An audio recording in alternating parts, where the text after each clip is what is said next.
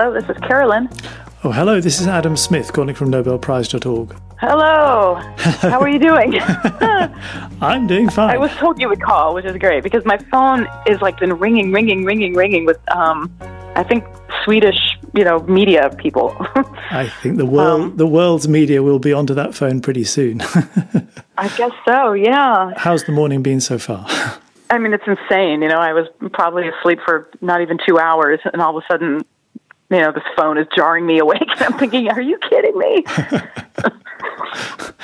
um, and are you still in relative isolation, or has the house been bombarded by the press already? Nope, it's all quiet here. It's dark and quiet, and you know, um, hopefully they don't find me too soon. that would be good. Yeah, maybe you should hide because the next few days is okay. going to be busy. yeah. Uh, it's um ex- exciting company to be in as well. I mean, um, yes. Uh, how do you how do you feel about um, having the prize? Well, I'm sh- I'm still I think in shock, but um, it's really exciting for me to kind of be there on the same you know list as Barry Sharpless and Morten Meldal. Um, the two of them are among my you know chemistry heroes um, you know, I, Barry Sharpless's work has been, you know, kind of mesmerizing me since I was a graduate student. You know, and I heard him speak at Berkeley back in somewhere in the like late 1980s or early 90s, and you know, at that and uh, Morten Meldal's work I studied while I was in graduate school because he did a lot of work on glycopeptide synthesis um, before, you know, his epic publication of of click chemistry. So, um, you know, these are people that I've learned, been learning from for many years, decades even. Uh, and to be among them is just a huge honor for me. You're such a serially inventive person. Um, you know, um, introducing bioorthogonal chemistry in 2003, and you've started many companies, and you seem to have such energy for um, new directions. What drives you through all this? Well, I you know I I love organic chemistry. I'm fascinated by biology. Um, you know, I like like all of us.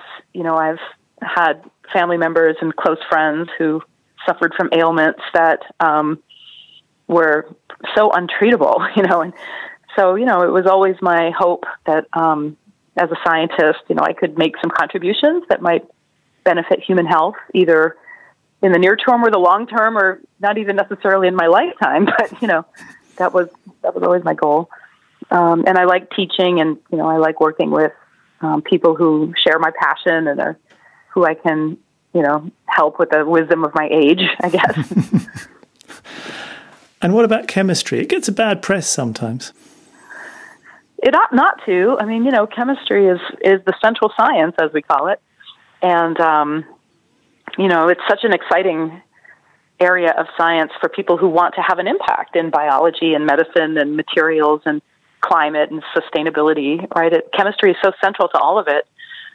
Um, really, it's, it, you know, when, when the world is in trouble, chemistry comes to the rescue, right? And COVID 19 is a great example of that.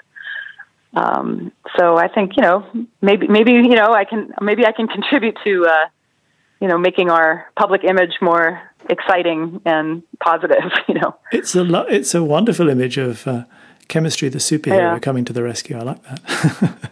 yep, that's right.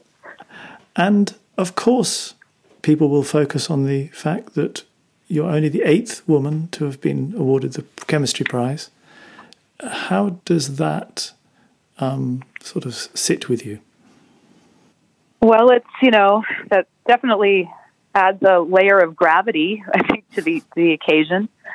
Um, you know, of course, I have you know I've been in environments where a woman wins a prize and she's the first woman to win a prize, so there's very few, and and I can't help but think about um, all the women who came before me who did spectacularly important work, every bit as important as anything I've done, um, but didn't have the opportunity to be recognized.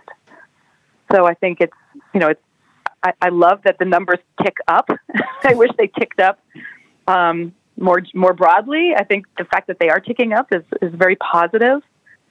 Um, and it's you know, and I know some of the other women who've been recognized with Nobel prizes, and again, to sort of be among company like that is just incredibly humbling. Hmm. Um, and I'm sure there'll be many more in the future. You know, I mean, there's so many amazing women scientists, um, and I think we'll see them coming up more and more. But progress is a bit slow. Um, in, I mean, you yourself have found yourself, as you already mentioned, in all male environments. Have you any advice for those who um, want to, for want of a better phrase, break through? Well, I'm I'm very um, optimistic about how you know science and the culture of science is trending. Um, hold on, someone has just come to my front door. someone is ringing the doorbell. Hold on a second. Um, and uh, so, so I think you know it, things are looking so much better, and there's so many visible women now. I, I think there's just every reason to be optimistic. Hi. Okay, are you the press people? Yeah. Come on in. Hi. So I'm on the phone with one of the gentlemen from the Nobel Foundation. Come on in. My place is your place. Make yourself comfortable. Sorry, I've got the Stanford Press here now. I'm sure, and I think I was lucky to catch you before um, before they arrived. I know.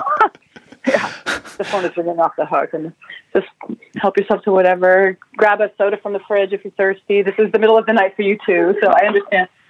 Okay. So, Adam, is there anything? Do I have action items here? Because I'm probably not going to remember anything you say. So, uh-huh. no, um, you can relax and just enjoy the the, the show that's going to unfold in front of you. I know my emails are the box is already filled up, so. but it's fun actually listening um, to the press people arrive. It's quite nice to get an insight into what happens um, yeah. in the middle of the night in California. Um, in, enjoy your amazing day to unfold. Thank you so much. All right. Nice to Hopefully talk I'll talk Thank to you, you soon. Bye now. Bye. You just heard a special episode of Nobel Prize Conversations. If you enjoyed this moment, we have another special episode you won't want to miss on Nobel Prize origin stories. We present clips of laureates recalling formative moments, and Adam explores the unexpected factors that can shape the lives and careers of these great minds. Find it on ACAST or wherever you listen to podcasts. Nobel Prize Conversations is a podcast series with Adam Smith, a co production of FILT and Nobel Prize Outreach. The editorial team includes Andrew Hart, Olivia Lundqvist, and me, Clare Brilliant. Music by Epidemic Sound.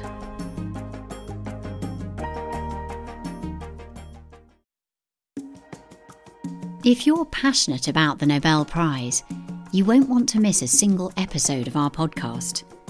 Be sure to subscribe. We're available on Acast, Amazon Music, Apple Podcasts, Google Podcasts, JioSaavn, Spotify, and many, many more popular platforms.